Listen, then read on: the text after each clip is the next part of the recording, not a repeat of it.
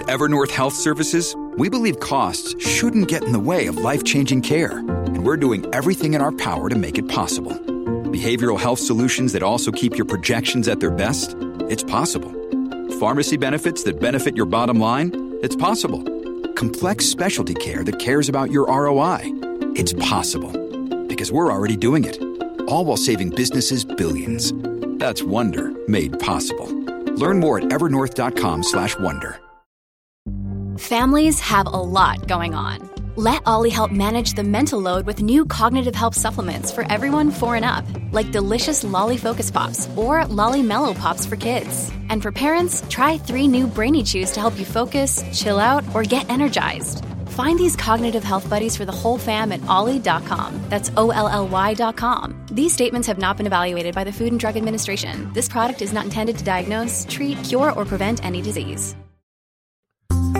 We have big news to report to begin this week in the CLE this Monday morning. It's another update in the House Bill 6 scandal. It's the news podcast discussion from Cleveland.com and The Plain Dealer. I'm Chris Quinn, here with my colleagues Laura Johnston and Jane Cahoon. Chris Wernowski is taking a well-deserved break. Happy Monday, Laura and Jane. Happy Monday. Happy Monday. Let's get to it. What is the big development this Monday morning out of the HB6 bribery scandal that took out former House Speaker Larry Householder and has embroiled First Energy in major stockholder controversy? Jane Cahoon, what is it? Well, FBI agents are at the home of PUCO Chairman Sam Randazzo this morning. The Cincinnati Inquirer reports that agents were going in and out of a house he owns. We don't know much more than that, but we're working on the story. Although we have wondered for months how he has avoided the glare of the spotlight as the head of the PUCO. He's the one that has been providing First Energy with its sweetheart rate deals forever. You have to think if there's scandal involving First Energy, the nuclear bailout, it's got to dip into the PUCO. Although it also, I guess it could be about the windmill farm, right? We've had major controversy about that. Jane, why don't you bring people up to date on where that stands? Well, that was, Randazzo is regarded as really an opponent of wind energy and other forms of alternative energy. And a lot of different groups had been seeking to, get him off the PUCO because, and he's also got some ties to First Energy and so forth. Now that I'm trying to remember exactly the details for the poison pill thing. Go ahead. But he's the chairman of the siting board. So power siting board, right? And that approved that and put a poison pill into it that everybody thought is basically going to kill the project.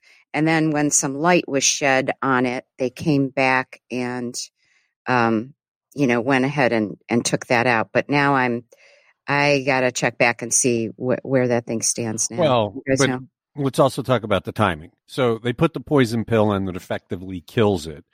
The raid comes on Larry Householder's house. The scandal comes of $60 million in bribery money from First Energy. And then all of a sudden, Randazzo and the siting board, after having a memo to say they're going to keep the poison pill, all of a sudden dropped it after the scandal began. The suspicion was they didn't like the glare of that spotlight of corruption coming their way. Now the FBI is raiding his house. So it could be about the siting board, could be about other matters involving First Energy. We'll have to see what happens to Mr. Randazzo. You're listening to This Week in the CLE. What is the significance of the heads of Northeast Ohio's major hospitals signing a letter to the community published as a full-page ad in Sunday's Plain Dealer? Laura Johnston, the hospitals are the choke points of the coronavirus crisis. These are all competing systems, but they came together to sign this letter. What did the letter say? Yeah, they came and basically said that you need to not give in to COVID fatigue. We know that you're tired, but you cannot let your guard down and get together with people. They're asking people that to combat these climbing numbers to wear a mask, stay distant, wash your hands, and not gather. It's the same message they've been preaching since the spring, really. But the numbers have gotten so dire that I think people are really just pleading for us to follow the rules. You remember last Monday, all the heads of the hospitals from the different regions in Ohio came and spoke on a special 2 p.m. Monday news conference, basically saying we're okay right now as far as capacity, but our healthcare workers are getting sick. They're getting sick with COVID from community spread, and they can't care for the people in the hospital and in the ICU if they're at home recuperating. So they came together from MetroHealth, the Cleveland Clinic, University Hospitals, the VA, SUMA, and St. Vincent, all saying follow the rules and you know, limit your indoor gatherings. So these systems all compete with each other. They don't usually come together in a public way on pretty much anything. But by doing so, is this a sign that they're worried about their capacity, that if they get filled, and everybody keeps saying there's not a capacity problem, but the numbers are out of control. Eventually, math says they'll have a capacity problem, that they're worried they'll have to turn people away, and then death rates will go up? Well, yeah, I think so. And remember, Cleveland Clinic already postponed non-essential surgeries that require overnight stays. And other hospital systems have put in other safeguards in place. They're limiting visitors and stuff like that just because they want to make sure that they have enough room. Remember, the clinic had created an extra hospital at the beginning of this. That's what they used for the debate, for the presidential debate in September. I don't know if these hospitals have built out more capacity since then, because at some point, we thought things were getting better. Well, it was a striking act. It's a pretty dramatic moment when they do that. And it's a sign, I think, that they're afraid of what the outcomes will be if people don't get it together. You're listening to This Week in the CLE. How does Cuyahoga County's health director, Terry Allen, want people to celebrate Thanksgiving this year? Laura Johnston, we started asking this question 3 weeks ago. Why aren't public officials imploring people to not have big Thanksgiving gatherings? And we even asked Mike White about it at one point, and he didn't say anything emphatic. All of a sudden, there's an emphatic message coming out, and Terry Allen was one of the ones that was making it. Yeah, he wants you to stay home, eat your turkey with your immediate family, and that means the people who live in your house. Rather than these big traditional Thanksgiving get-togethers, Allen recommended alternative ways to celebrate. He wants us to, you know, FaceTime each other to connect, wait for another time to celebrate, drop off food on people's front doors of your neighbors and friends, but not to gather inside. Or you can, you know, take a suggestion from Cleveland.com and The Plain Dealer and play a whole tournament of board games over the long weekend. Yeah, we did. We got some good reaction to that. People appreciated all of our thoughts. We'll have more things like that, card games this week and some other things after that. The idea is you're in a bubble. That you live with people, those are the people you're exposed to. And the minute you go outside your bubble, there's a risk involved. And the more people that you get in touch with and get in contact with, the more danger there is. And of course, at Thanksgiving, you have to take your mask off because you're going to eat dinner. And that's when we know things get really dicey, right? Yeah, you cannot eat with a mask, you can't drink with a mask. And think about a big Thanksgiving table where, you know, you have all of these aunts and uncles and cousins and people squashed together because you never have enough table space, right? And you're passing the food back and forth. So you're all touching the same dish and you're touching the same utensil. And it gets warm in there from the turkey cooking. And people are spending all day watching football. I mean, it's a recipe for a really bad pun. Well, I don't know about your families, but when my family gets together for dinner, like a Thanksgiving dinner, they get kind of loud. And yeah, as we know, when you're talking loudly, you're spewing germs in a much, much more dramatic way. That's why choirs and things have been curbed, because of the singing spells it out. So pretty much everything about a Thanksgiving dinner is COVID heaven, right? I mean, yeah. I mean, I can't believe you don't think that my family has a really loud table at Thanksgiving or any time we're together. But yes, loud talking, not a good thing. Well, it took him a while to do it, but he finally did say it. And I hope people heed that advice. You're listening to This Week in the CLE. Why has Ohio Attorney General Dave Yost filed another lawsuit to stop the collection of fees in January under the very corrupt nuclear plant bailout known as House Bill 6. Jane Cahoon, I appreciate Dave Yost's zeal in trying to protect us from this corrupt fee, but he already filed one suit. Why did he file another? Yes, this is the second suit. He filed this one because he wants a judge to issue an injunction to stop both the collection and the payment of the bailout money to the Davis, Bessie, and Perry nuclear plants. His first lawsuit sought to only stop the distribution of the money to Energy Harbor, the former First Energy subsidiary that owns the plant. So this one actually attempts to stop the money from being collected from ratepayers, and those are new monthly surcharges that, as you said, are supposed to start in January, ranging from 85 cents for residential customers to as much as $2,400 for large industrial plants. You know, Yost says that the people of Ohio are about to be shaken down for money they should not pay, and they'll never be able to get it back.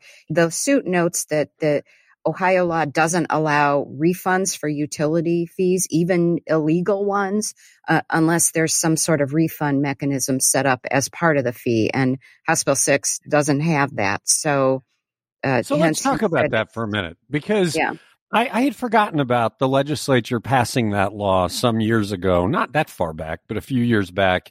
And I wonder now about First Energy's money being involved in persuading them to do that, because it made no sense at the time. There was a fee that First Energy had collected illegally, and there was a lot of noise being made to get it paid back. And the legislature came to First Energy's rescue by passing this ridiculous law that says, unless or was it a Supreme Court decision? It might have been both, right? Yeah, I'm not remembering.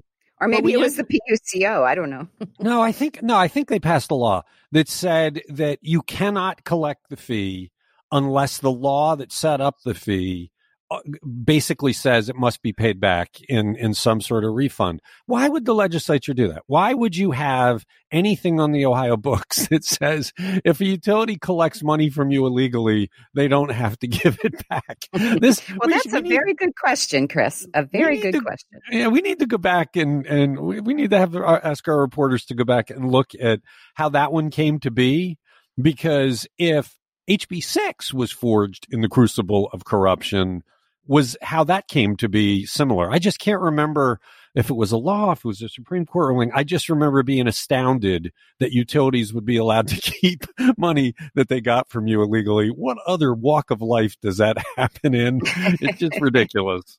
Anyway, good for Dave Yost. I hope the courts move on this. We're running out of time. We have 6 weeks left in the year. In 6 weeks, that fee starts to get collected. And he used very, very strong language to try and move it along. You're listening to This Week in the CLE. What's it going to take for Cleveland Mayor Frank Jackson to start closing down businesses to slow the spread of COVID-19 in the city? Laura Johnston, Mike DeWine is very slowly reopening the possibility that he might close some things down, but he long ago said this is a local job, that the local authorities are the ones that are supposed to be paying attention. And Frank Jackson sounds like he's moving in that direction. Yeah, and remember that Jackson put on a mask order way before DeWine did, back on July 3rd in advance of Independence Day celebrations. So he has been at the forefront of this. He had a news conference on Friday. He warned of possible business shutdowns if the city continues to experience these record numbers of new coronavirus cases and if people are failing to follow the safety guidelines. He's already stepping up enforcement of the rules requiring face masks and social distancing in public places. He's delaying the reopening of city buildings. And so far in the city and its partners have distributed more than 72,000 masks in Cleveland. Now, you know that police have been enforcing this in Cleveland since July, since his order. But he says the point is to give out the masks and tell them of the rule, not to just like write up places and close down businesses. But Jackson, like the governor, is saying a lot of the problems is these informal gatherings or parties like weddings, receptions, and funeral wakes. He spoke very seriously about this. He said, if there has to be a shutdown, then the devastation of that shutdown will be worse and go deeper than the first in terms of loss of businesses, closings of businesses, and loss of employment. All right, well, I'm going to parrot the restaurant owners here and say, if Jackson believes that it's family gatherings that are spreading this, why would you shut down businesses? I mean, that's a really good question. And it's something that the restaurants are asking. And also gyms are asking. I saw a petition that people are signing online for that. And I think it's because they can't go knock on every person's door or check their backyard and make sure people aren't hanging out and watching a football game. Like, and we've talked about this before, when you're eating and drinking That is when you can't wear your mask. And that is the serious problem for spreading the coronavirus. And you look at a place like a restaurant, and it's obvious that people are not wearing their masks. But I think it's just an enforcement. They can't go into people's houses and tell them to knock it off. You've got to separate the restaurant owners' resistance. Reporter Mark Bona did a wonderful story about Brendan Ring, the owner of Nighttown, deciding to shut down his restaurant because he just doesn't want to be the guy responsible for the spread of the virus. He knows how devastating the virus can be, even if it doesn't kill you, and he doesn't want to have his restaurant spread it. When you go into a restaurant, you're in an indoor place, you take your mask off, the virus can easily spread. The restaurant owners are saying, we want data, justifiably. There should be data. It's inexcusable that health departments, the county health departments, the state health department, have no data. But it's also a good bet that when you get people in enclosed spaces with no masks, it's spreading. The restaurant owners do have an argument that if they're going to be on the front line of this, that if they're the ones that lose their livelihoods because of the fight against the coronavirus, the government should help them. That's not really the debate that's taking place right now, though. It's more, we want data or you shouldn't shut us down. And do we believe that this will move into, if we shut them down, the government has a responsibility to help them out? It might. Nobody's really talking about that yet. And it's not like the government said, if we have to shut you down, here's what we're going to do for you. So it might be something that's going to have to be pushed. Maybe there's some legislator that will bring that up, but it's not really part of the discussion right now. Okay. You're listening to This Week in the CLE. Which major Ohio bank is failing in its promise to lend more money to Black people and in Black neighborhoods? Jane Cahoon, this is interesting. There were three banks that had agreed to step up the lending they do to help people who don't normally get the opportunity from homeownership get it. One of the banks isn't really doing it. Right. That would be Fifth Third Bank, which is based in Cincinnati. It was one of these three Ohio-based banks that said they would do more to encourage more homeownership in many areas, including distressed majority Black parts of Cleveland and Cuyahoga County. So they entered into these so-called community benefit agreements to issue more mortgages to low and moderate income prospective homebuyers and to people of color. The other two banks were Cleveland-based Key Bank and Huntington Bank of Columbus. The data shows that Fifth Third Bank made little progress on Cleveland's east side or the inner ring suburbs between 2016 and 2019, whereas Key Bank and Huntington issued more loans to people in those categories in the county. But the data also shows that the east side and the inner ring eastern suburbs remain underserved overall by lenders. And in addition, top lenders still reject Black applicants for mortgage and home repair loans in the area at higher rates than white people, even when accounting for income. This data was compiled by Frank Ford, who's a senior policy advisor for the Western Reserve Land Conservancy. I'm a little bit surprised that this doesn't result in lawsuits, because the study makes clear that when you take away all the other factors and everything's equal, Black people get rejected more than white people, which is the definition of discrimination. And I would think that if you could show that and you've been denied a mortgage, you'd have a case to make that I'm being denied because I'm Black. And I didn't see much response in the story from the banks. I'm sure that they don't want to talk a lot about this, but it would seem like there needs to be some accounting, right? Yeah, the Fifth Third issued a statement which really didn't say much. It said they're committed to regularly examining data to ensure that credit decisions are being made based on credit characteristics as specified in its underwriting criteria. Anyway, I won't even go on. But so that's what they said. You know, Ford acknowledged that he couldn't make a definitive determination of whether race is a factor, but he said, I do think that one has to consider that it still may be a likely factor when high-income Black borrowers are denied not only more than high-income whites, but they're also denied more than middle-income and moderate-income whites. So anyway, I don't know about lawsuits or anything else resulting from this, but the data is very interesting. It'd be interesting to see if a law firm tries to launch some sort of class action suit. It seems like they have grounds. You're listening to This Week in the CLE. More than a week after Joe Biden became president-elect, is it looking any more likely that some Ohioans will be in his cabinet? And how would Congresswoman Marsha Fudge, who represents a very urban area, be a solid choice to head up the agriculture department? Jane Cahoon, let's take them in turn. Is Ohio going to have anybody in Biden's cabinet? We talked about it last week, but we were premature. Well, I think Marsha Fudge is the most likely one, but Seth Richardson looked at a number of possibilities. You want to hear them before I explain about Fudge's qualifications for this? Yes. So we have people like Sherrod Brown, who you would consider he'd be like a natural fit for labor or treasury secretary. He's on the banking committee. You know, he's big with labor issues, dignity of work, et cetera. But that seems like a non-starter because we know how valuable that Senate seat is to the Democrats and what's at stake now for control of the Senate. So they would not want to take him out of that job. And the same might be true for somebody like Tim Ryan, who might be a good choice for labor secretary too. But his district has been getting a little more Republican these days. So you never know what could happen, like in a special election for that. And we've talked about other people like former Governor John Kasich, who, you know, he just might be a little too conservative for Biden's cabinet, or annoying, or annoying, or I frankly think his ego is too big for it, and he doesn't seem overly interested. And who knows, you know, he could be gearing up for a 2024 run for president. And so that might not be a good place for him to be. And then we have Rich Cordray, who's, you know, a really, really smart guy, former Ohio Attorney General who headed the Consumer Financial Protection Bureau.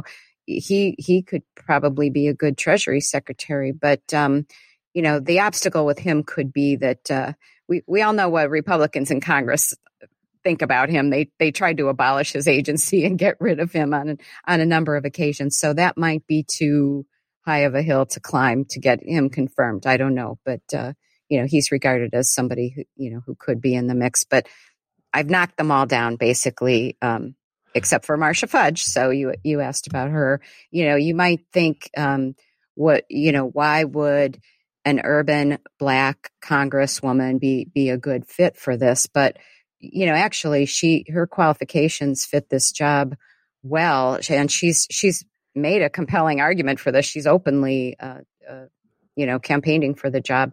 She sits on the U.S. House Agriculture Committee, and she chairs a subcommittee on nutrition oversight and department operations. She's well versed in the SNAP program, the food stamp program, and she's a fierce defender of it. And she said, you know, people don't realize that 80% of the agriculture budget is food and nutrition programs. She said, I've worked on enough farm bills to put my experience against almost anybody's.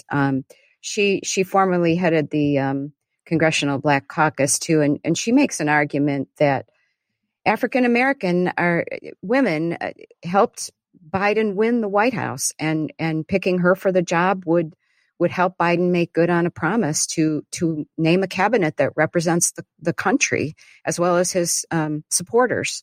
So, you know, if she got the job, she would be the first Black woman to serve in that position. So, and also the department oversees the nation's historically Black colleges and universities. So that would fit in well. The key there is the food stamp program. She has been an advocate for that. There have been a lot of attempts over the years to cut that, to have a fierce protector of that to help solve the hunger problem in America. She'd be great at it. What happens if she gets it? How would Ohio fill her seat? I think they would have a special election if this happened soon. And her district, as we know, all the congressional districts in Ohio are heavily gerrymandered, and her district heavily swings toward Democrats. So if there was a special election, chances are, you know, a Democrat would probably be a shoo-in for that. Although we are expecting those districts to get changed before the next election. Right. But that's not until, 2022 election. Okay. You're listening to This Week in the CLE. How many coronavirus cases have we had in Ohio since our last podcast episode Friday morning? Laura Johnston, these numbers just keep making you drop your jaw. They are incredible. We broke another record Friday with 8,071 cases. Saturday, there were 7,715 new cases, and Sunday, weirdly, was higher than Saturday, which almost never happens, 7,853. That's a total of 23,639 cases added over 3 days. Now we are 298,096. So we are going to surpass the 300,000 mark today. We've had more than 22,000 hospitalizations since March, 5,700 deaths. And the sheer volume of this is just astounding when you start to think about it. I edited Cameron Fields' timeline of the coronavirus, which ran over the weekend on Cleveland.com and The Plain Dealer. And in the summer, when we were breaking case records and people were worried, it was like 1,500 cases. And that seemed astounding. That's when we put the mask order in place. And now you look at this and we're seven times that. Well, I was worried when we were talking about bringing our newsroom together to cover election night. Weeks out, I was worried if we got to 3,000, I would call it off. And about a week before, we hit 2,800, and now we're at 8,000. I mean, the chances at the rate of increase, the chances are we're going to cross 10,000 this week, which again, nobody would have suspected was even a remote possibility a month ago. The timeline puts it into perspective very clearly. The just rapid march that we're seeing of the numbers, which is going to start to cripple the hospital capacity eventually. And Terry Allen, the health commissioner, said on Friday, Cuyahoga County, said that we could be having 2,000 cases in Cuyahoga County alone, like in a day, which just is incredible. That's mind-boggling. Yeah, it really is. So this week in the CLE, what do gym owners have to say about the possibility that Ohio Governor Mike DeWine might shut them down again? Jane Cahoon, we've talked a good bit about restaurant owners and how upset they are.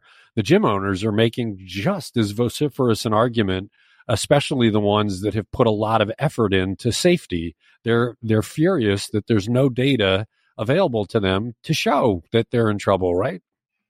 Right. That's one argument that they make. And the other argument is that they shouldn't be lumped in with the eating and drinking establishments because unlike the restaurants and bars, you know, where you have to take off your mask to eat and drink, you can wear a mask while you exercise in a gym. And so they are saying that, you know, we've invested all this money in safety measures and we don't think we should be lumped in with them. I mean, they acknowledge, you know, we saw that study in the scientific journal Nature that says restaurants, bars, and gyms are spreading it. But as you said, they're saying there's no Ohio data showing this. And so they're upset. They've seen other gyms that have been forced to close permanently, and they say they're already operating with fewer clients than they've had before. So they think this could be a death knell for them.